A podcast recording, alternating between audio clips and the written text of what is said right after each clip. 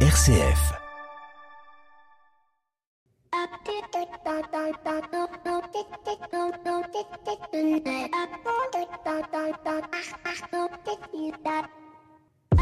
Bonjour à toutes et à tous. Chaque année, je me dis cela ira mieux demain et force est de constater que chaque année, cela empire un peu plus. En effet, depuis quelque temps, le phénomène de déconstruction de la fête de Noël s'amplifie, se laïcise.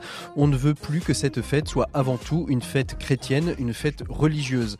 Alors il y a bien longtemps, on a commencé par faire disparaître l'imagerie populaire de la crèche au profit euh, du hou, du Père Noël, du sapin, du sucre d'orge, des boules et des guirlandes. Mais désormais, c'est le mot même de Noël que l'on tente de faire disparaître. Regardez autour de vous, pub télé, affichage dans les villes, publications dans les journaux. On ne vous souhaite plus un bon Noël, mais de bonnes et de joyeuses fêtes. Et oui, Noël est devenu la fête de la surconsommation, vidant petit à petit celle-ci de toute sa substance et de son message. Mais peut-être pas de son esprit. Quel est ce message de Noël? Noël, dans le christianisme, c'est célébrer la, naissance de Jésus-Christ, symbolisant l'amour divin, l'espoir de salut, la paix sur terre et le renouveau spirituel de l'humanité. Et dans cette période troublée par les guerres et avec une pensée plus particulière pour nos amis euh, chrétiens d'Ukraine et pour le conflit euh, israélo-palestinien, eh bien ce message, ce beau message, c'est celui que nous devrions être appelés à transmettre. Un message de paix, de solidarité entre les peuples, d'espérance, où il fait bon aussi se retrouver en famille et d'échanger des cadeaux. Noël est en effet un message universel qui met en exergue l'absolue nécessité du vivre ensemble mais qui est avant tout une fête religieuse fêtée par les chrétiens du monde entier, soit près d'un tiers de la population mondiale. Alors, quand je vois la ville de Nantes déconstruire la fête de Noël, eh bien je suis un peu sous le choc. Car si on fête Noël, si on considère que c'est une fête universelle, pourquoi vouloir la déconstruire? Pourquoi ne pas se réjouir que pour une fois une fête religieuse soit synonyme de paix, qu'elle parle à tous et à toutes? Je dois vous avouer que je n'ai pas de réponse. La seule chose que je sais, c'est que ce message est encore efficace, mais qu'à force d'oublier son sens, d'où il vient, on finira par oublier le sens même de la fête et de constater, une fois que tout est détruit, que tout est déconstruit, qu'il ne reste plus que des ruines. Bienvenue dans l'écho des solutions. L'écho des solutions. Patrick Longchamp. Voilà, bonjour à toutes et à tous, très très heureux de vous retrouver dans l'écho des solutions. Cette semaine, on va évoquer la filière de l'horlogerie en France, une filière connue et méconnue, et ce pour euh, plusieurs raisons. Tout d'abord parce qu'elle sera peut-être l'un des nombreux cadeaux qui se trouvera au pied des sapins et des crèches le 25 décembre prochain, et puis euh, surtout parce que la France fête cette année les 50 ans du conflit LIP. Alors évidemment, si vous êtes euh, un peu plus jeune, vous ne vous rappelez pas forcément quel était l'objet et la source de ce conflit, mais en 1973, il a marqué les esprits ça a été un événement euh, national, mais aussi européen et international, la fermeture d'une entreprise de fabrication de montres à Besançon et qui mit 100 000 personnes dans la rue. Alors avec deux historiens, euh, on va évoquer euh, cette question du conflit LIP avec Gérard Magnin qui lui-même était ouvrier à cette époque. Il avait 22 ans, il avait des enfants, il était dans la rue.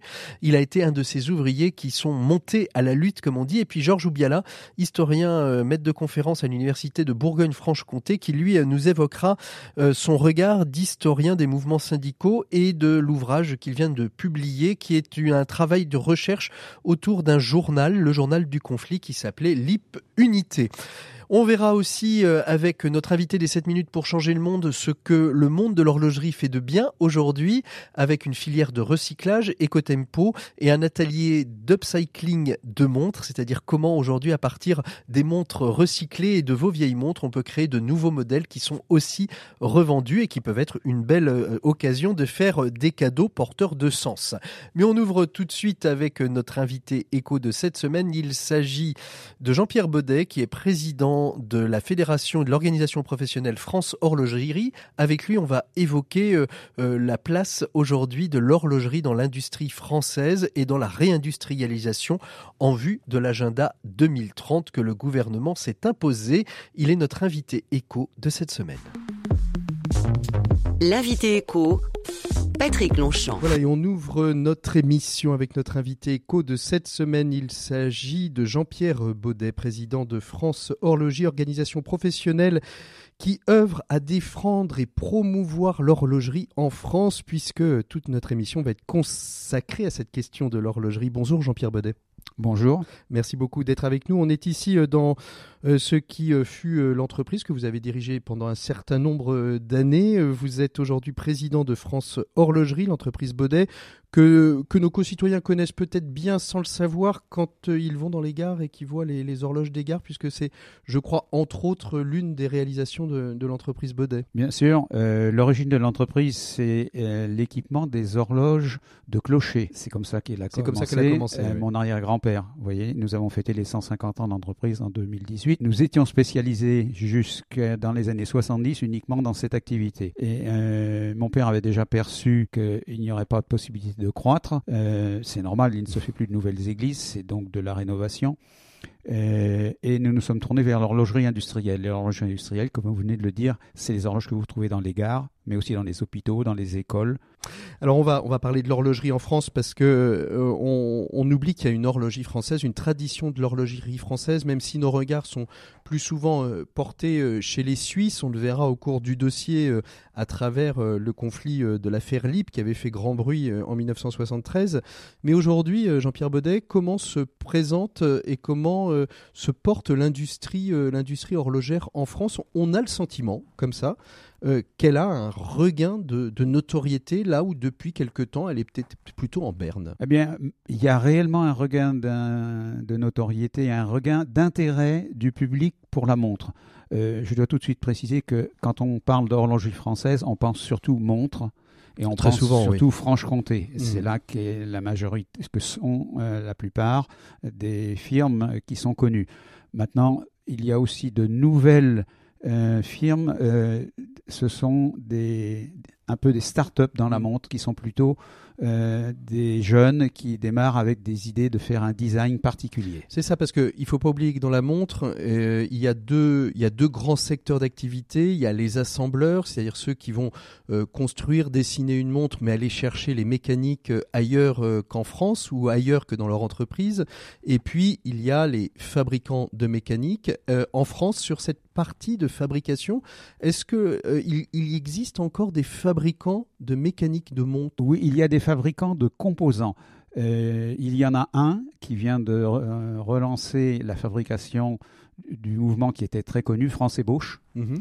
et qui a repris euh, qui a investi avec l'aide d'un investisseur. D'un investisseur, mais qui est dans la montre également, et euh, qui envisage de pouvoir euh, fournir euh, les montres, enfin les assembleurs de montres françaises, les marques qui sont connues. Et alors, comment, comment se situe aujourd'hui l'industrie horlogère française dans, j'ai envie de dire, dans la globalité du, du, marché de la montre? On est plutôt, on est plutôt bien placé, on est plutôt du haut de gamme, du moyen de gamme, on vend bien, on a une vraie reconnaissance de nos savoir-faire la montre française se situe en milieu de gamme. L'entrée de gamme, ce sont des montres qui viennent d'Extrême-Orient et le haut de gamme est plutôt suisse. par les Suisses. Et plutôt suisse. Comment euh, se situe l'horlogerie française dans ce plan de réindustrialisation? Eh bien, elle a retenu l'intérêt du gouvernement puisqu'il y a un plan de réindustrialisation et elle fait partie d'une vingtaine de secteurs euh, qui ont été retenus. Et la montre est retenue comme l'un des cinq a été retenu comme l'un des, cinq objets du quotidien euh, qu'il serait souhaitable euh, de redévelopper en France puisqu'elle était beaucoup plus puissante autrefois. Elle a diminué du fait de l'arrivée du quartz et des prix très bas venant de Moyen-Orient. Donc elle a du mal à trouver son positionnement. Elle a eu du mal mais aujourd'hui elle a trouvé un positionnement qui se situe euh, entre la montre d'entrée de gamme et les montres suisses qui et de plutôt donc dans le moyen gamme. Alors quels sont les leviers qui vont être actionnés justement pour que pour redonner des couleurs euh, à cette industrie de la montre française? Comment le gouvernement veut l'accompagner euh, pour vous permettre à vous professionnels de de l'industrie horlogère de pouvoir redonner des couleurs bleu blanc rouge à notre industrie horlogère? Comme vous le dites, qui peut redonner des couleurs bleu blanc rouge parce qu'il y a vraiment une une appétence du public, une sympathie, je dirais. Pour le Made in France. Pour le Made in France. Il y a donc un dossier qui a été présenté avec un plan de réindustrialisation dont la première étape est la création d'un EPI, euh, c'est-à-dire c'est un lieu euh, de un établissement public d'intérêt, c'est ça? Oui, c'est l'objectif, c'est de permettre euh, de manière collective euh, de lancer de nouvelles technologies, de nouveaux développements. Mhm. Et autrement dit, de pouvoir réindustrialiser par ce moyen, euh, par l'innovation. Et le deuxième moyen, c'est présenter des financements parce que la partie la plus importante est complètement cachée. Le public connaît la montre, mais le plus important, c'est la fabrication des composants. Mhm. Et d'ailleurs, la majeure partie de nos adhérents dans notre organisation, ce sont les fabricants de composants. Hmm. Donc, eux, en les aidant à s'équiper, il y a plusieurs projets, en passant avec des machines automatiques, euh, gagner en coût de réalisation et donc gagner des marchés, et entre autres le marché français. Et oui, c'est pas c'est pas évident parce qu'on veut du made in France, mais on a des fois du mal à passer euh, euh, par notre marché euh, pour pour se fournir. Vous disiez aussi en préparant cette émission qu'une des problématiques aujourd'hui de l'industrie horlogère française, c'est qu'on avait beaucoup d'entreprises de qualité, mais pas suffisamment grosses pour pouvoir peser dans une industrie globale et mondialisée. Oui, c'est tout à fait ça. Étant à l'extérieur, puisque nous c'est de l'horlogerie industrielle, industrielle étant à l'extérieur, c'est ce que je constate. Euh, les entreprises suisses sont jusqu'à 100 ou 200 fois plus grandes mmh. que les entreprises françaises leaders en France. Donc il faut qu'elles puissent, il y a des marques qui sont bien connues, qui sont sympathiques, mais il faut qu'elles puissent grandir. Et à l'autre bout, il y a les, les start-up dans l'horlogerie qui partent avec des idées nouvelles. Mmh. Euh, il y en a une à Paris qui n'est plus une start-up aujourd'hui, qui s'appelle WeThings, euh, qui a abordé le principe de la montre du côté médical.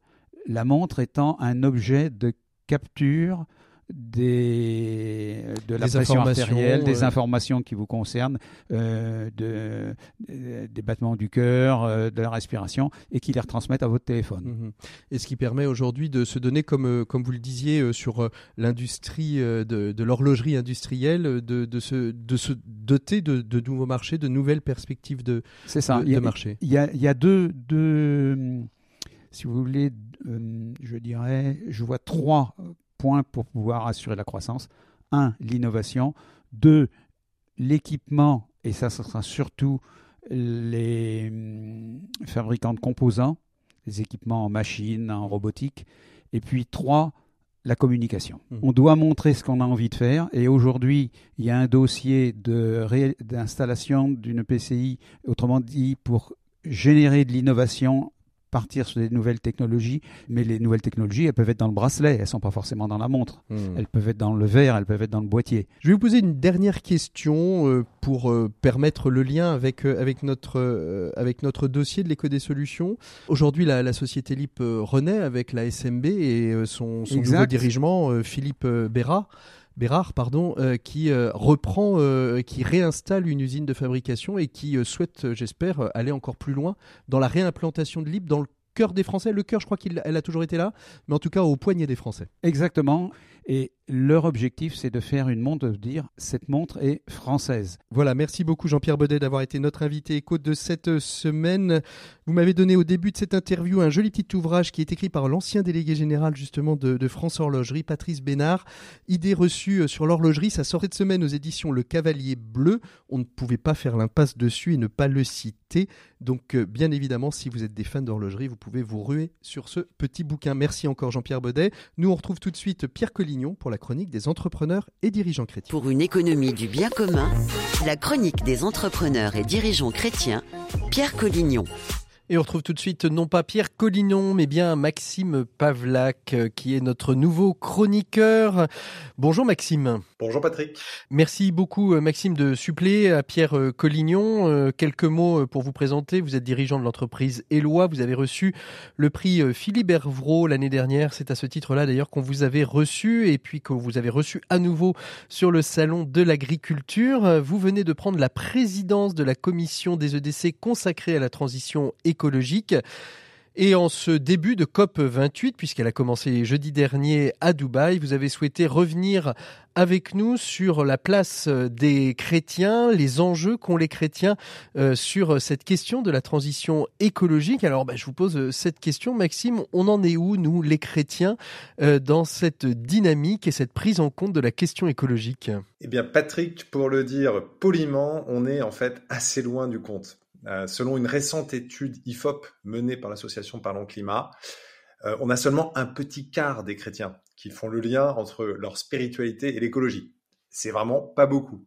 En fait, euh, les chrétiens ne sont pas spécialement plus sensibles ou plus engagés que le reste des Français sur ces questions. Et la moitié d'entre eux ne savent pas comment agir. Alors qu'est-ce que ça veut dire, Maxime? Est-ce que ça veut dire que le message du pape François ne, ne, passe pas? En effet, Patrick, le message en fait ne passe pas mieux que pour le reste des Français. Comme si notre spiritualité n'était d'aucun secours sur cette question. Pourtant, notre spiritualité devrait être un soutien qui nous conduit à l'attention aux plus vulnérables et à notre prochain. Le Christ nous le rappelle lui-même dans l'évangile de dimanche dernier. Tout ce que l'on n'a pas fait aux plus petits d'entre nous, c'est à lui qu'on ne l'a pas fait. Alors pour un chrétien, la vraie raison d'agir pour la crise écologique n'est pas la protection d'une nature divinisée qui viendrait remplacer Dieu, mais c'est la compréhension qu'à travers la protection de notre maison commune, nous protégeons notre prochain précisément, en particulier les plus vulnérables, qui sont les premiers touchés par ces dérèglements. Donc si je comprends bien, euh, Maxime, ça veut dire que les enjeux euh, sociaux et environnementaux sont intrinsèquement liés les uns avec les autres. C'est exactement ça. Comme le dit le pape François dans la date aussi, tout est lié. Il y a trois piliers qui doivent s'entretenir les uns les autres et s'équilibrer en quelque sorte. Notre relation à Dieu, bien sûr, notre relation à l'homme, à notre prochain, ça on l'avait compris, mais aussi notre relation à la terre, à la création. Si l'un des piliers est défaillant, alors il déséquilibre les deux autres. Comment respecter Dieu, par exemple, si je ne respecte pas sa création? Comment dire que je respecte mon prochain si je laisse derrière moi une planète inhabitable? C'est ce qu'on appelle le, principe du tabouret. Il faut trois pieds pour pouvoir s'asseoir dessus. Aux EDC, vous êtes des entrepreneurs et des dirigeants. Quel est, selon vous, le rôle d'un dirigeant chrétien pour faire advenir cette transition, Maxime? Alors, aux EDC, nous sommes convaincus que les entreprises ont un rôle primordial à jouer pour faire advenir cette transition et construire tout simplement une civilisation de l'amour. Voilà. Pour y parvenir, nous pensons qu'il faut adresser à la fois les enjeux sociaux et environnementaux, évidemment, mais aussi rester euh, connecté dans une contrainte économique. Hein, puisque nous, les entreprises, nous avons un rôle clé pour sortir du triangle de l'inaction, c'est-à-dire ce, ce, blocage où les citoyens d'un côté, l'État de l'autre, et puis enfin les entreprises attendent tous que les autres bougent en premier. Et selon vous, c'est possible? Oui, Patrick, c'est possible. Euh, il y a de plus en plus d'exemples d'entreprises qui ont réussi à prendre un virage inspirant vers un modèle d'affaires plus respectueux de l'environnement et des hommes, voire même un modèle dit régénératif, c'est-à-dire qui va aller jusqu'à capter du carbone, régénérer la, la biodiversité, tout ça au service de l'homme. Donc il faut s'en inspirer. Ça passe toujours par un dirigeant convaincu qui entraîne progressivement l'ensemble des parties prenantes de l'entreprise, les salariés, les fournisseurs, les actionnaires et évidemment les clients. Alors la bonne nouvelle, Patrick, c'est que cette transformation est source de résilience face aux crises et aux attentes sociétales, aux évolutions réglementaires à venir. On peut par exemple prendre l'exemple des sociétés qui avaient amorcé leur transition énergétique avant la crise et qui ont mieux résisté. Sans compter que cette transition, bah, elle est essentielle désormais pour attirer des jeunes talents et même des clients. Mmh. Et enfin, c'est plus facile de bouger tous ensemble, avec ses pairs, plutôt que de le faire tout seul. C'est l'idée qu'on a aux EDC, à travers notre nouvelle commission, conversion écologique, de créer cette dynamique et cette synergie pour se soutenir, s'inspirer et bouger tous ensemble avec le Christ en boussole. Voilà, merci beaucoup Maxime Pavlak pour une première. Vous vous en sortez très très bien. Nous, on continue tout de suite en musique avec Mylène Farmer et Baudelaire. L'horloge, un texte de Baudelaire mis en musique par Mylène Farmer. C'était d'actualité puisqu'on parle aujourd'hui du temps, du temps qui passe. Et on retrouve tout de suite après nos invités depuis les journées de l'économie autrement. Une émission et un dossier enregistré il y a une semaine à Dijon.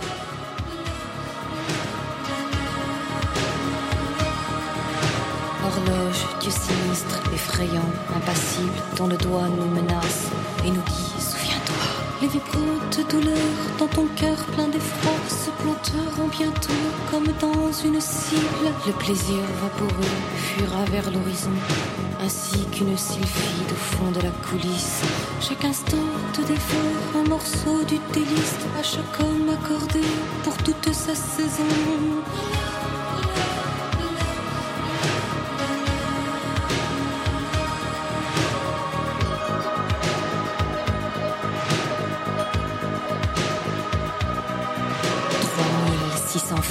Par heure la seconde chuchote. Souviens-toi, rapide avec sa voix.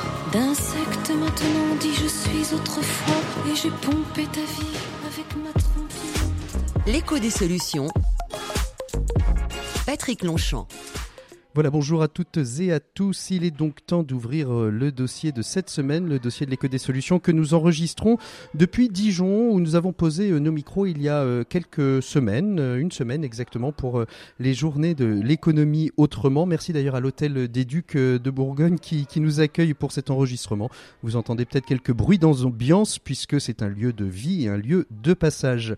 Nous allons évoquer dans cette émission un conflit, une affaire qui fête aujourd'hui ses 50 ans. Il ne s'agit pas du conflit euh, entre Israël et la Palestine. Ce conflit a eu lieu il y a 50 ans dans la ville de Besançon. Il s'agit euh, d'un sujet qui a touché l'industrie horlogère. On l'appelait à l'époque l'affaire ou le conflit LIP, tout simplement.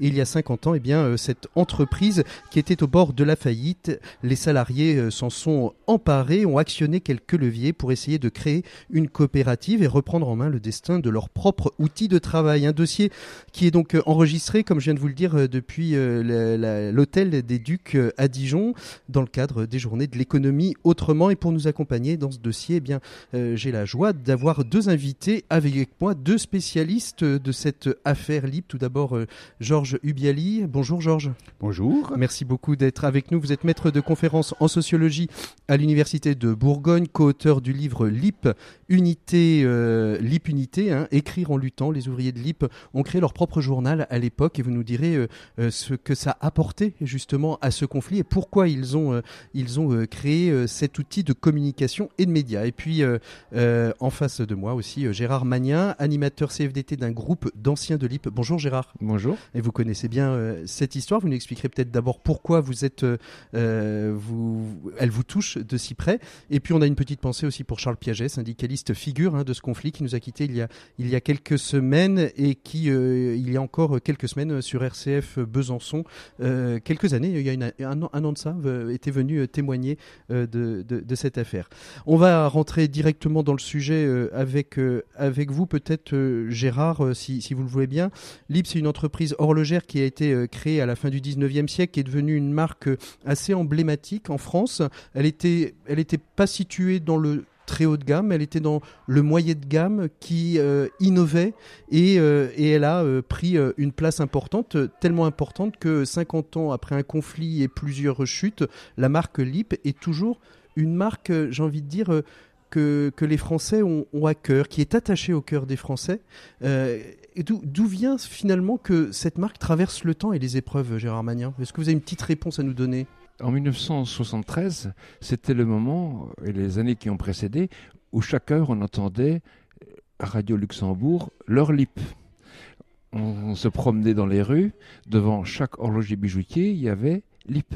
Donc lip, c'était la marque mhm. française connue. Par, excellence. Par excellence. Donc elle était, comme vous l'avez dit, dans le moyenne gamme.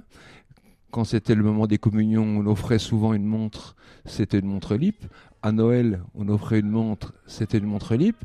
Alors c'était beaucoup ça dans le secteur de Besançon, mais pas seulement, parce que euh, c'était euh, c'était une marque connue et une marque réputée. Mmh. LIP, à ce moment-là, euh, c'est la 13e compagnie du monde en horlogerie. Hein. Mmh. Timex, c'est 30 fois plus, Seiko, c'est 30 fois plus. Et si je cite ça, c'est parce que en 73, il y a un grand chamboulement dans l'industrie horlogère parce que c'est l'arrivée globalement c'est l'arrivée de la mondialisation sur le sur, sur l'horlogerie. Oui, mais c'est du point de vue de la technologie, c'est l'arrivée du, numérique avec le quartz, c'est-à-dire des acteurs du numérique vont entrer dans le secteur de l'horlogerie qui jusqu'à présent était un secteur de la mécanique. Parce que, parce que quand on lit euh, la fiche Wikipédia, parce que évidemment on nous journalistes on regarde un petit peu ces, ces, ces, synthèses hein, euh, qui sont bonnes ou moins bonne selon certains, on voit bien que LIP a été un grand innovateur jusque dans les années 60 et qu'en effet, c'est ce que vous venez de dire, au début des années 70, elle se fait rattraper par cette technologie qui, qui, vient, qui, qui est abordable par tous parce qu'il y a moins de technicité, c'est un petit moteur, c'est une petite pile et finalement tout le monde peut fabriquer une montre. Non, c'est-à-dire que quelque part, c'est vrai et c'est faux parce que à l'intérieur de l'entreprise, LIP est la seule entreprise, comme vous l'avez indiqué, qui est une entreprise assez innovante. Son patron, Fred Lip, était un peu fantasque, mais néanmoins euh, ouvert à beaucoup d'innovations et des, façons un peu nouvelles de voir les choses, en tout cas un petit peu différentes, on va dire comme ça, parce qu'il l'avait mis en situation difficile par rapport au reste du patronat euh, horloger. Mais la montre à quartz française a été euh, inventée et déposée à Lip mmh. hein, un mois après les Japonais. Georges, vous intervenez quand vous voulez, hein, euh, parce que j'ai l'impression que j'ai affaire à deux bavards. Donc il, faut aussi savoir l'interrompre si vous pensez que vous pouvez apporter une pierre euh, à, notre édifice. Qu'est-ce qui fait qu'à un moment donné, euh, j'ai cru comprendre que 1967 c'était le début de la bascule. La crise arrive en 1973, mais 1967, LIP fait face à des, problématiques financières et elle revend une partie de son capital à, un groupe suisse. Oui, voilà. Donc il y a un groupe suisse qui est entré dans le capital avec 43%. Donc de toute façon, si on veut résumer, c'est le début de la mondialisation, mhm. euh, avec des bouleversements technologiques et aussi globalement une mondialisation des marchés.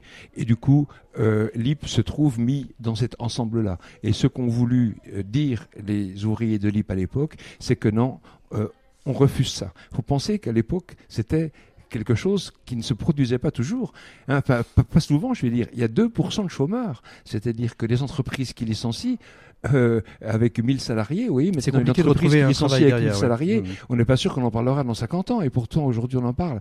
Donc c'était quelque chose qui était, c'était une des, c'était une des premières entreprises qui s'est trouvée confrontée à ça. Et les salariés ont voulu montrer par là que non, euh, il n'allait pas se laisser faire avec ça. Mmh.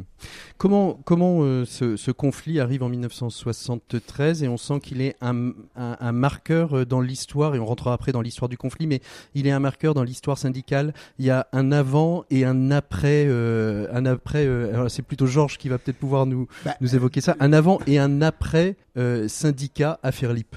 Absolument. En fait, d'abord, il faudrait déjà remonter un petit peu en arrière parce que la, la, place et le rôle du syndicalisme, d'un syndicalisme imaginatif, inventif, combatif. Hein. Euh, il s'est forgé tout au long des années 50 et 60 euh, dans l'entreprise LIP, euh, puisque il y avait deux sections syndicales, la CGT et la CFDT, qui menaient des, combats communs souvent, qui avaient des positions unitaires. Mais c'est vrai qu'à partir du conflit, on peut dire que la CFDT a pris de l'allant, hein, s'est montrée beaucoup plus ouverte et, euh, par, rapport, euh, par rapport à de nouvelles manières de, faire du syndicalisme. C'est là où elle prend son, son côté euh, syndicat réformiste, elle l'est peut-être déjà à l'époque, mais ah. c'est là où elle devient vraiment le syndicat qui est force de proposition plutôt que d'opposition par rapport à on peut pas dire ça de cette manière-là parce que euh, en fait, euh, si elle a des propositions à faire, la CFDT, c'est essentiellement en direction euh, des salariés pour permettre une beaucoup plus grande, à travers une forme de, participation et d'inclusion de la plus grande partie des ouvriers, de les engager dans la mobilisation et de ne pas reposer sur un syndicalisme mmh. qui soit simplement un syndicalisme délégataire où les représentants ou les délégués justement contrôlent tout. L'affaire LIP, c'est d'abord une histoire de syndicat ou c'est d'abord une histoire de personnes et d'ouvriers? Bah, C'est difficile de différencier les deux. S'il y avait eu que, que, des individus, des salariés euh, moyens... Est-ce que c'est est -ce c'est au départ un mouvement spontané des ouvriers ou est-ce que c'est un mouvement syndical qui va emmener les ouvriers?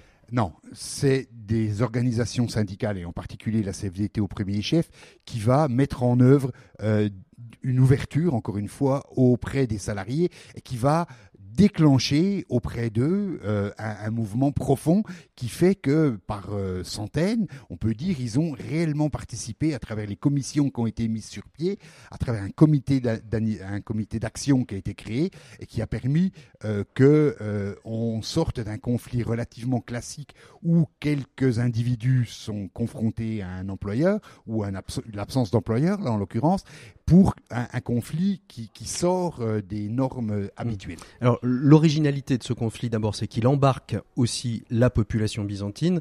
On pourra évoquer avec vous euh, Gérard cette manifestation euh, de mai euh, 1973 hein, qui euh, euh, sort euh, l'ensemble des corps constitués, j'ai envie de dire euh, le maire, euh, l'évêque, enfin tout, le monde sort dans la rue euh, à, ce- à cette période-là il y a euh, une prise de pouvoir par les ouvriers de leur usine avec ce slogan euh, qu'on connaît ou qu'on ne connaît pas qui est euh, euh, ce c'est possible, on construit, on vend, on se paie.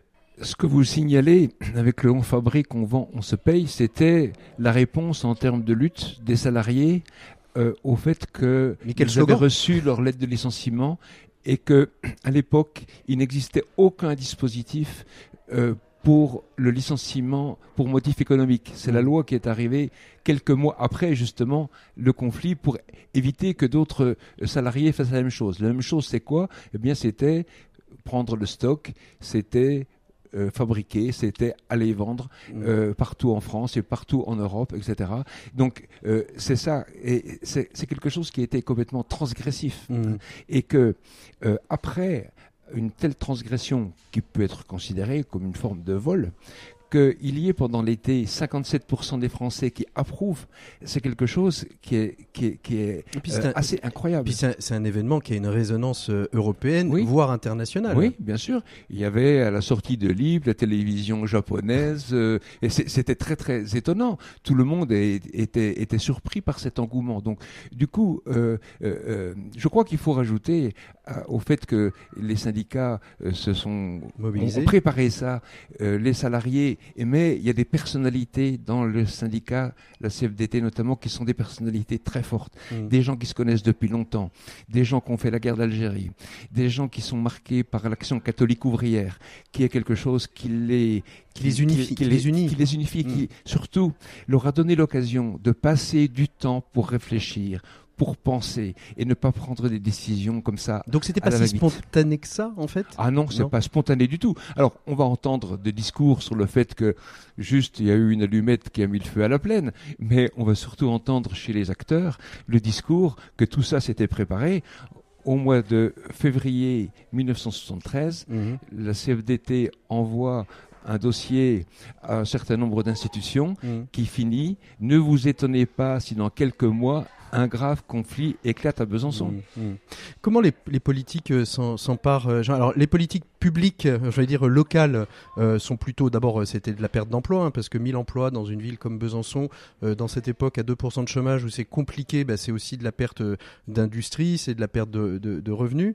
Euh, mais au, au- au niveau national, que- quel regard on se dit? Oh, ça va vite, euh, ça va vite s'éteindre ou, euh, ou pas, euh, Georges? Ben, le gouvernement va mettre un certain temps à réagir, hein, c'est le moins qu'on puisse dire, puisqu'il faut attendre euh, le, le- le- la mi-août pour Mm. que il, décide finalement de vider euh, l'usine occupée, donc en Mm. envoyant les CRS. Peu de temps avant, il avait envoyé un, un négociateur euh, qui était un personnage bon, qui s'appelait Henri Giraud, qui ne restera pas dans l'histoire, qui était un personnage un peu falot et qui euh, va tout au long des semaines euh, qui va demeurer à Besançon, qui va en fait répéter à peu près toujours la même chose. hein. Il faut euh, un certain nombre de licenciements, il faut découper l'entreprise en plusieurs euh, morceaux, et donc ce plan Giraud, ce fameux plan Giraud qui était adoubé par euh, le gouvernement de l'époque, par le ministre qui s'appelait Charbonnel, va être refusé à la très grande majorité lors d'une assemblée générale le 12 octobre par les LIP. Et là, on peut dire que c'est le, le clash avec euh, les pouvoirs publics, avec le ministre de l'époque qui s'appelait Pierre, Mes- Me- Pierre, Pierre Mesmer, Mesmer. et qui intervient à la télévision le soir. euh, Lip, c'est fini, c'est ça. le- voilà, et il répète en boucle Lip c'est fini, Lip c'est fini, Lip c'est fini. Bah, il se trompe, il se trompe Mm. profondément, puisque quelques semaines plus tard et même quelques mois plus tard, début janvier 74, vont être signés après bien des difficultés Les accords de les Dole, accords hein. de Dole, les accords de Dole. Donc, euh, dans, et dans ces accords de Dole, il y a deux choses qui sont importantes à souligner. C'est une entité unique qui reprend l'activité de l'ancienne entreprise LIP et il n'y a aucun licenciement. Donc le mot d'ordre qui avait été euh, scandé par, euh, par les LIP, ni démantèlement, ni licenciement, il est acté par les accords de Dole. Euh, le grand aspect qu'il faut prendre en compte dans ces accords de Dole, c'est effectivement que la reprise du travail pour la totalité des salariés qui sont restés mobilisés, à peu près 800, se fait de manière progressive. Mmh. Donc il faut attendre la fin de l'année 1974 et même les premières semaines de 1975 pour que les derniers salariés euh, rentrent dans, dans, dans l'entreprise. Gérard Magnien. Mais ces accords de Dole, ils sont le fruit d'un tricotage de solutions, on va dire comme ça, après que les LIP soient entrés dans une forme de tunnel Mmh. euh, à la fin de l'automne euh, 1973, euh, où Michel Rocard a joué un rôle très important, qui était le secrétaire national du PSU à l'époque, et de concert avec la CFDT, finalement, est entré en contact avec Mmh. euh, des milieux du patronat qui euh, essayaient de développer une vision plus moderniste Mmh. du patronat et des relations avec les salariés. Mmh. Et euh, ensuite, c'est un PDG qui était lui-même Ne- un militant, Monsieur Claude Neuschwander, Schwander. qui lui-même était un militant à Sarcelles, euh, PSU, CFDT, militant de quartier, euh, qui est venu PDG de ces entreprises. Mmh. Euh, donc, euh, euh, ça c'est pas les accords de Dole sont pas juste arrivés comme ça. Ça parce dure que combien gens- de temps le temps d'autogestion, le, le- le fameux temps d'autogestion qui, euh, qui qui montre aussi la, une dimension un peu économie sociale et solidaire, un peu Mais- coopérative. mais ça dure jusque quand? Mais ça dépend ce qu'on appelle ça. Souvent, Ouais. ce qui est attaché au mot autogestion utilisé avec l'IP, c'est le on fabrique, on vend, on se paye, qui est globalement une autogestion de lutte. Une autogestion, mais, mais elle, mais elle perdure après. mais- ensuite, c'est que Dans quand, l'esprit. après 1976, quand Claude Neuschwander a été débarqué Mmh. et que donc les livres se sont retrouvés à nouveau en face du néant. Quand, Les- quand vous dites les LIP, c'est la marque LIP ou c'est aussi les la LIP, famille Les salariés. Les salariés. Les salariés de l'IP se sont retrouvés devant une forme de néant et où finalement la question c'était, certains disaient, il faut continuer la lutte pour trouver une autre solution, un patron, une nationalisation. Et puis d'autres disaient, non, non, c'est à nous de nous prendre en main. Et c'est là qu'il y a eu un mouvement de création de plusieurs coopératives. Mhm. hein. Euh, euh, et euh, aujourd'hui, on peut dire qu'il y a encore plusieurs centaines d'emplois qui sont liés à cette période. On, on- on en reviendra. Georges Oubiali, vous avez sorti un ouvrage qui, euh, qui s'appelle L'impunité. C'est un travail euh, de recherche puisque vous êtes euh, vous-même professeur, enseignant, chercheur, maître de conférence à l'université de Franche-Comté-Bourgogne. Vous avez travaillé sur la question des, syndicats, d'où votre pertinence sur vos propos euh, précédents. Mais vous avez fait ce travail sur ce journal, L'impunité, qui est un journal de lutte qui a été euh, euh, créé par les ouvriers. Pour- pourquoi ce, journal qui se situe, à mon avis, de, de ce que j'ai pu en comprendre, entre finalement euh, l'information auprès du grand public, mais aussi un bulletin de lutte? Alors effectivement, ça conjuguait ces deux, ces deux aspects. Un bulletin de lutte parce que euh, tout le monde n'était pas présent 24 heures sur 24 et tous les jours dans l'entreprise, donc il fallait un moyen de liaison pour euh, les salariés, hein, qui, les salariés de l'IP. Mais surtout, ce, journal, il était tourné vers l'extérieur. Il fait- il s'inscrit dans un panel euh, en fait de moyens de popularisation. hein. Euh, il y a aussi des cassettes qui ont été réalisées et qui étaient envoyées. Un Des cassettes, donc déjà l'audio. Hein, euh, Déjà, déjà C'était du peut- podcast de l'époque. euh, ils étaient extrêmement modernes. Ils Hein. utilisaient les moyens les plus modernes disponibles à l'époque, bien Mhm. entendu. Aujourd'hui, si c'était le cas, euh, Internet serait utilisé très largement. Et donc, ce, ce- ce journal, il était diffusé par tout un réseau euh, militant, syndical, euh, de, de- de soutien, etc. Il servait à, à, diffuser ensuite auprès des populations dans, et, et des commissions qui sont mis, des commissions de soutien qui sont mis en place à peu près partout en France. hein. On estime que à l'automne 73, il y avait à peu près 75 commissions LIP euh, Mhm. à travers la France. Et c'était des, des vecteurs de diffusion du journal, lequel journal euh, a atteint sans doute un, un tirage d'environ 50 000 exemplaires, ce qui est exceptionnel pour un mouvement de cette, euh, Mhm. de cette nature. Qu'est-ce qu'on ressort euh, de, de, de ce travail de recherche? Quels sont les, euh, les, les éléments historiques qui euh, viennent éclairer euh, ce qu'on a échangé avec vous et avec Gérard depuis euh, quelques Ben, ce qu'on peut ressortir, c'est quand même euh, qu'il y a eu une extraordinaire inventivité dans, dans, cette, euh, dans cette mobilisation. Et même s'ils se sont fait aider, hein, bien Mm. entendu, il y a eu, il y a eu des, des gens qui sont venus. C'est pas uniquement le produit spontané des travailleurs. Ouais. Il y a aussi euh, des militants qui sont venus, qui ont donné un coup de main. Mais quand même, euh, l'idée de, de, de se doter de moyens de faire connaître par soi-même le fruit et la mobilisation et les objectifs de la mobilisation, d'en informer de manière très régulière le public euh, et, et- et la presse, parce que les- les- la, la presse se jetait euh, sur chaque euh, parution de l'impunité, euh, c'est quand même l'idée que grâce à la conquête de l'opinion publique, et ça, ça ne peut être que le fruit de l'activité des salariés, le, le fruit de l'activité des, des- des travailleurs, c'est quand même quelque chose d'assez euh, rare hein, euh, dans, dans l'histoire et, et qui, encore une fois, si elle a pris naissance au niveau local, a très rapidement Et- eu une incidence euh, internationale. Et alors très rapidement, puis je, laisse, je vous laisse la parole Gérard après, euh, est-ce que cette, euh, ce- cette affaire LIP, ce conflit LIP, ce LIP unité, c'est, euh, change aussi la, la manière, on a, on a le sentiment en fait que ça, ouvre, euh, ça ouvre des voies sur une certaine manière de penser les conflits.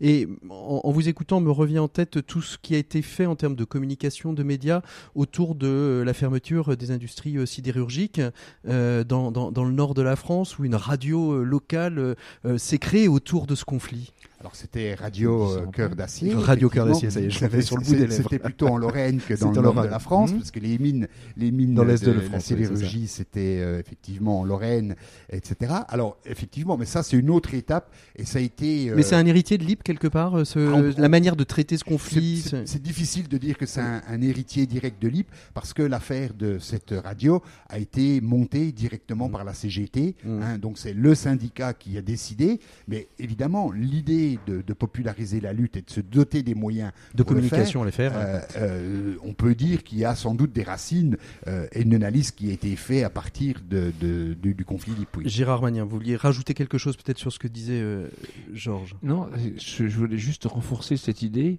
de la préoccupation constante qu'ils ont eue, qui était de rassembler Hmm. le maximum de personnes, le maximum de structures, le maximum euh, de- de- d'intérêt en fait autour de la victoire de Mm. l'IP. Et ça, euh, ça a été ce vecteur d'information, ça a été quelque chose qui était complètement nouveau.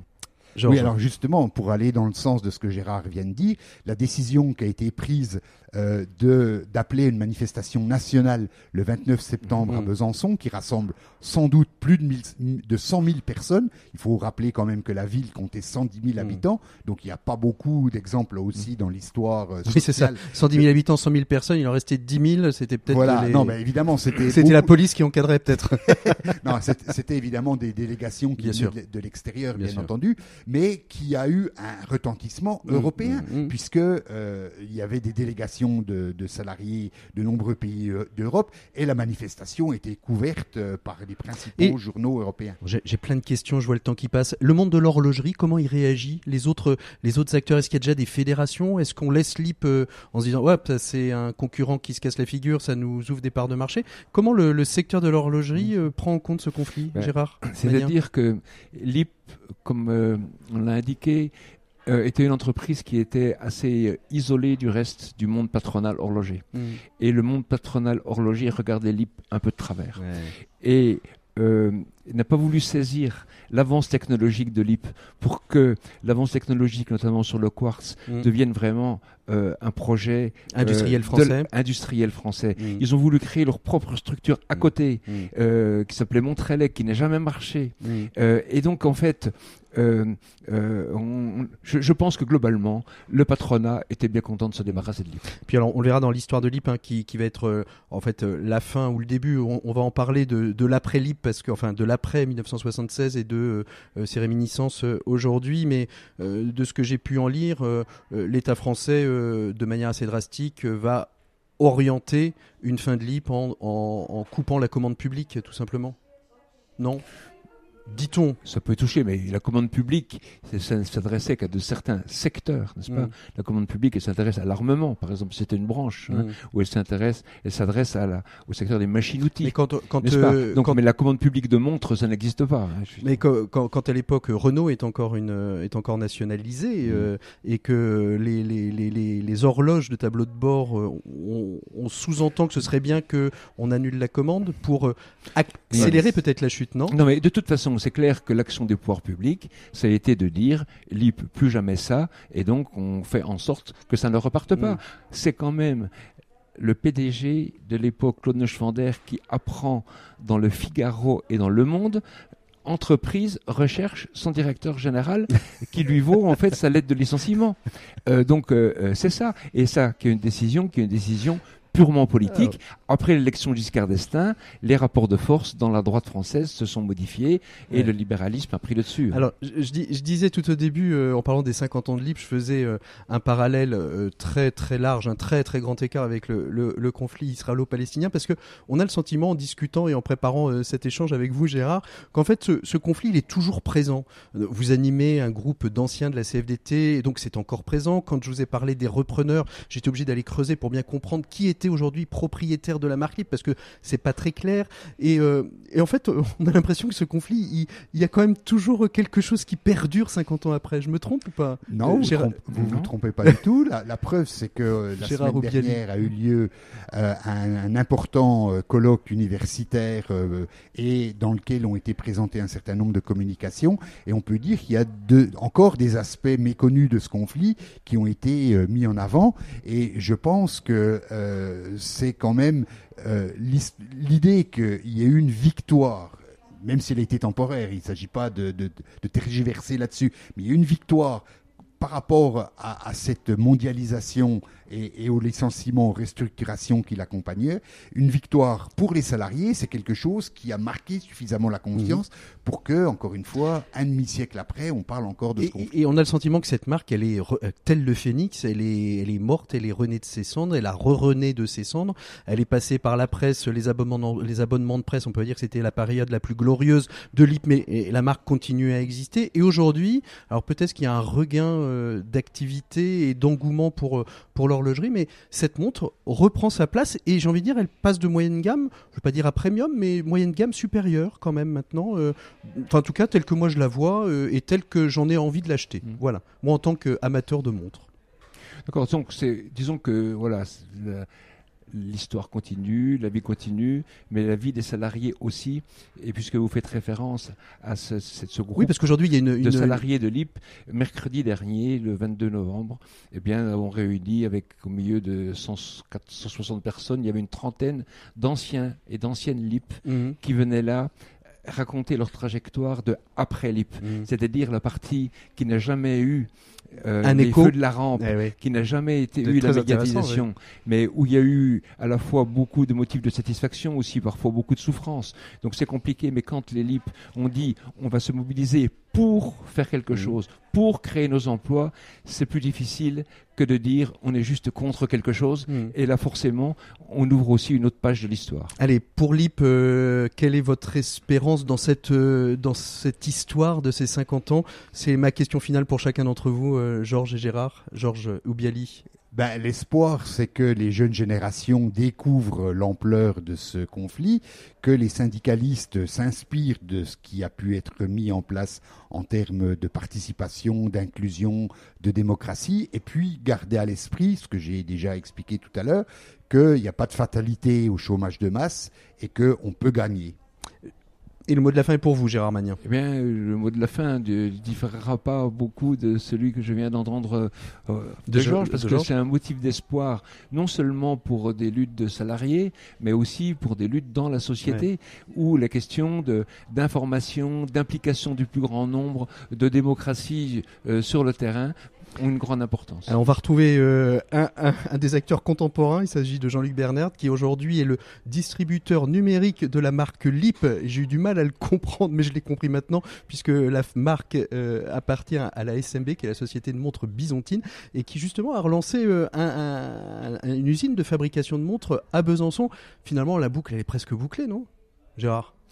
Oui, du point de vue euh, industriel de la point- marque, moi je suis content qu'il y ait une entreprise à Besançon qui, Qui refait à fabriquer à des faire LIP des, des montres LIP. Donc euh, j'ai pas de, de- de- Heureusement. Mais mon sujet de préoccupation en tant qu'animateur Ouais, de CFDT, c'est beaucoup les personnes. Ces Et en personnes. tout cas, et en particulier les personnes euh, dont on a très peu parlé et qui pour autant ont été les acteurs principaux de post-LIP. Voilà. Alors Jean-Luc Bernard va nous expliquer euh, certainement euh, comment euh, cette marque a perduré et puis surtout on, on- on est allé le chercher pour deux choses euh, qu'il fait avec son avec son groupe qui est Ecotempo, qui est le recyclage de toutes de toutes les montres qui ne sont plus utilisées aujourd'hui, et sa, sa, sa, nouvelle marque EO qui fait de l'upcycling de montres, c'est-à-dire reconstruire des montres à partir d'anciennes montres pour les revendre.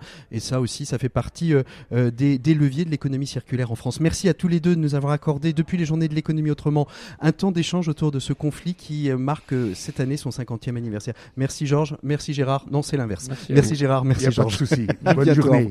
à bientôt, au revoir. Et on continue tout de suite avec nos 7 minutes pour changer le monde. 7 minutes pour changer le monde. L'écho des solutions. Voilà nos 7 minutes pour changer le monde. On continue à parler euh, euh, horlogerie avec notre invité. Il s'agit de Jean-Luc Berner qui est le, PDG du groupe MGH. J'ai dit les, les, lettres dans le bon ordre. Voilà, c'est l'acronyme, pardon, de Manufacture Générale Horlogère. On va parler avec vous d'horlogerie pour, pour deux raisons. Tout d'abord parce que euh, dans cette émission, on vient de parler de, de cette période des années 70 hein, où les, les, les, salariés, les collaborateurs de l'IP reprennent l'entreprise sous un format coopératif pendant quelques années. Et puis euh, vous arrivez euh, quelques temps après pour euh, racheter cette marque. Vous en êtes aujourd'hui le, propriétaire au sein du groupe MGH, du groupe LIP, cette, cette marque. Racontez-nous parce que c'était une période. Vous arrivez à quel moment, oh, pour pas faire trop de raccourcis, vous arrivez juste à la fin de cette expérience coopérative? Oui, alors non, non, non, bien après, puisque la, coopérative est arrivée, les, premiers mouvements de grève importants, 73, et la marque a eu différentes périodes euh, qui, euh, qui ont passé entre mains euh, jusqu'en 90 où en 1990, la marque s'est retrouvée de nouveau au tribunal de commerce de Besançon et euh, elle a été rachetée par un, industriel euh, gersois qui, qui s'appelle Jean-Claude Sansemin et fait du hasard de la vie, euh, je suis rentré dans ce groupe-là en ce, dans le même moment euh, de ce, on va dire de, de ce rachat, de ce rachat, pardon. Et, euh, et j'ai vu l'arrivée de Lip puisque j'étais dans une autre société. J'ai vu l'arrivée de Lip dans ce groupe où elle est repartie de, de zéro, mmh. de, de 1991 euh, jusqu'en 97 où j'ai pris la direction générale euh, de l'IP et j'ai racheté l'entreprise en, euh, en 2002 que j'ai rechangé. La société s'appelait LIP France et en 2002 s'appelait donc MGH, Manufacture Générale Horlogère et on a commencé la, nouvelle épopée de l'IP pour en être aujourd'hui où on en est. Et, on, se disait cela en préparant notre échange. L'IP est passé par différentes phases. Il y a eu, j'ai envie de dire, la phase fast jusque dans les années 73, qui sont d'ailleurs les débuts des, des d'industrialisation en France hein, et de, de, compétitivité, la reprise euh, sous un format coopératif. Et puis il y a eu cette période je vais pas dire un peu moins glorieuse, mais vous me disiez qu'elle avait été nécessaire justement pour ah, en arriver où on en est aujourd'hui, de cette montre, parce que la notoriété ne s'est jamais démentie de l'IP, cette montre qu'on trouvait dans les abonnements pour les, différents magazines. Entre autres, alors oui, c'était une collection spécifique, mais ça a été très important puisque euh, à l'époque, euh, il faut se remettre dans le contexte, et à l'époque, euh, bien les, les, les distributeurs ou les acheteurs n'étaient pas intéressés par la marque LIP. Il y avait une profusion de marques, de licences on va dire c'était les années 2000, les années euh, fric entre guillemets. Ce que, vous euh, appelez les licences pour nos auditeurs, c'est quand euh, une marque de, de, parfum, une marque de, de, de, de machine-outil crée des montres parce qu'on prenait des licences et on mettait Caterpillar sur une montre, voilà, quelle que soit la qualité. Exactement. Et donc l'IP n'avait pas le, on n'était pas tout seul et on avait beau relancer les modèles emblématiques ou iconiques de la marque, hein, comme Général de Gaulle, comme la, la, la fameuse Mac 2000, les montre du designer euh, Roger Talon, euh, et je pourrais en citer d'autres comme cette montre noire euh, très designée ah années 70 avec des, des boutons un peu trois, de trois couleurs. les trois couleurs primaires qui sont exposées au MoMA, qui sont exposées à Beaubourg, donc et, qui est la démocratie. C'est le designer qui a rendu la montre accessible par le design. On pourra en parler longuement. Et, et, et, on va terminer sur sur cette aventure LIP qui continue maintenant à Besançon. Elle a retrouvé finalement pour ce, ses usines de fabrication, elle a retrouver sa ville d'origine. Et ça, c'est ça, c'est un vrai un vrai bonheur que de pouvoir se dire euh, cette montre ancrée euh, dans, dans, la culture byzantine retrouve ses lettres de noblesse dans la ville où elle est née. Oui, complètement. Donc c'est en 2014 j'ai pris la décision euh, de ramener, on va dire tout le tout le savoir-faire sur Besançon avec un partenaire qui de la qui s'appelle SMB qui, est, qui fait du très bon travail sur le, le, marché de l'horlogerie traditionnelle et qui qui a développé la, la marque à travers les modèles que nous avions et qu'il a forcément élargi dans le bon sens. Et mmh. aujourd'hui, euh, ça se passe plutôt très bien et, j'en suis très content. Alors, si on vous reçoit dans les 7 minutes pour changer le monde, on a passé beaucoup de temps sur Lip, mais c'était logique euh, du fait de nos invités précédents. Euh, c'est que au sein de votre groupe, il y a une, euh, il y a, il y a deux entités que je trouve extraordinairement intéressantes. La première s'appelle Ecotempo, c'est-à-dire que aujourd'hui, euh, vous vous répondez à ce que ferait par exemple Paprec sur le papier ou sur les déchets. Vous récupérez en fait tout, toutes les montres usagées, les réveils usagés, pour pouvoir recycler euh, ces réveils et créer une véritable filière de recyclage. Voilà, exactement. Les montres et les bijoux, alors et, euh, pareil, c'est une aventure un, un peu extraordinaire qu'on vit aujourd'hui, puisque là, pour pour votre information, elle a démarré en 2010, hein, donc c'était pas aussi euh, nécessaire que ça l'est en 2023. Vous n'avez pas suffisamment le vent en poupe pour trouver Voilà, les investisseurs euh, exactement, nécessaires. Exactement. Nous, on a lancé ce, ce concept EcoTempo, euh, qui est le, le collecteur entre guillemets euh, des montres et des bijoux, qui initialement permet à tous les revendeurs, les fabricants de, de se permettre de recycler euh, la montre et le bijou euh, dans la matière première. Donc c'était sa première phase, hein, elle, a, elle a duré pendant euh, 7-8 ans, avec la particularité que dès le départ j'ai choisi de travailler euh, dans l'économie euh, solidaire, puisque Mm. dès le départ euh, ces, ces adhérents euh, qui nous envoyaient tous ces, toutes ces montres et ces bijoux étaient triés par des entreprises d'insertion. Et euh, bah, ça permettait de, de les faire travailler, de les réinsérer dans la vie euh, sociale Mmh, entre guillemets. Et, et ensuite, depuis euh, juste euh, après le Covid, euh, donc on- la décision a été prise d'intégrer une entreprise adaptée dans notre structure pour leur permettre d'apprendre à ces gens-là de démanteler les montres et les bijoux et et d'évoluer le concept puisqu'on en est à plus de 50 tonnes. Aujourd'hui, on a tous les, euh, les gros faiseurs sur le marché Alors, national. C'est comme ça qu'est né euh, EO, qui est la, la marque euh, d'upcycling, euh, qui permet aujourd'hui, on va sur, sur le site EO, euh, et j'invite les, les auditeurs à y aller bien évidemment, on peut retrouver en fait des, mo- des, des montres qui sont upcyclées. L'upcycling, c'est cette capacité de réutiliser toutes, tous les mécanismes, tous les boîtiers, tous les cadrans, et de créer de nouvelles montres qui aujourd'hui ont une seconde vie. Exactement. Alors, ce qu'il faut bien comprendre, c'est que d'abord, euh, tout est trié. Tous les, don- les composants sont triés par notre équipe et selon la, la qualité et la, la faisabilité, eh bien, ils prennent un chemin euh, différent. Le premier, c'est le recyclage de la matière. Donc, ça repart, euh, ça repart chez l'affineur et c'est recyclé en matière première. Le second, c'est un composant pour être réutilisé, pour être vendu sur notre site en pièces d'occasion. Et le troisième, effectivement, c'est une seconde vie avec des composants divers et variés. On a la capacité, ben, vous le voyez ici sur le salon Made in Mm. On a la capacité de faire des nouvelles montres et des nouveaux bijoux qui sont uniques et personnalisés. Uniquement à quartz, les fans de montres euh, vont peut-être chercher un peu de, Alors, de, de euh, oui, l'upcycling de montres automatiques. euh, c'est Voilà. possible Alors aussi. si vous voulez un scoop, euh, effectivement aujourd'hui elle est uniquement à quartz, mais euh, on est dans l'étude de, passer sur des mouvements mécaniques parce qu'on reçoit des mouvements mécaniques et automatiques qui va nous permettre de, sortir une collection spécifique de mécanique automatique. Donc EO, c'est cette marque qui est aussi euh, en, en- un, un établissement adapté. Hein. Oui. a- comme, E- comme Ecotempo, vous avez. euh, Voilà, alors oui, si vous voulez, on a, on a fait le choix d'être vertueux jusqu'au bout puisqu'on a, a choisi des personnes euh, soit de l'insertion, euh, soit de l'handicap. Et d'ailleurs, euh, pour information, on a gagné il n'y a pas longtemps le prix de Manifeste Inclusion remis par le ministre pour nous féliciter d'avoir mis une entreprise adaptée dans, nos locaux avec des, personnes debout, si je puis dire. Et on rappelle, hein, vous êtes dans le Gers, ce sont des, régions où les a priori, en règle générale, disent ici passe rien. Vous êtes la preuve qu'on peut être une entreprise euh, de, de l'industrie française basée euh, à Lectour, euh, en plein milieu du Gers, Ah, qui oui. se passe de belles choses dans nos régions françaises. Oui, complètement. Oui, oui, c'est vrai que c'est atypique. Hein. euh, on est dans le Gers, donc c'est quand même pas reconnu pour le savoir-faire horloger. On a d'autres vertus dans le Gers, hein, comme le foie gras, etc. Mais on a une chocolaterie aussi hein, dans le dans le Gers, pour information. Euh, tout ça, c'est vrai pour dire que dans de j'ai envie de dire que dans nos campagnes, euh, il y a de l'imagination, il y a du savoir-faire, et Oui. puis euh, il y a du personnel euh, qui qui sont aussi bien qualifiés que dans les grandes villes. Quoi. Merci beaucoup Jean-Luc Bernard d'avoir été notre invité de ces 7 minutes pour changer le monde. On fait une micro-pause juste pour se saluer et se dire au revoir. à Merci très bientôt. beaucoup. Merci beaucoup. Bonne continuation Merci, à vous. Au au revoir. plaisir, au revoir. RCF, l'écho des solutions. Voilà, il me reste 10 secondes pour vous dire au revoir. Merci à tous nos invités. On se retrouve la semaine prochaine. On évoquera un visage d'entrepreneur avec Daphna Mouchnik. D'ici là, retrouvez-nous sur les plateformes de podcast sur rcf.fr. À très bientôt. Au revoir.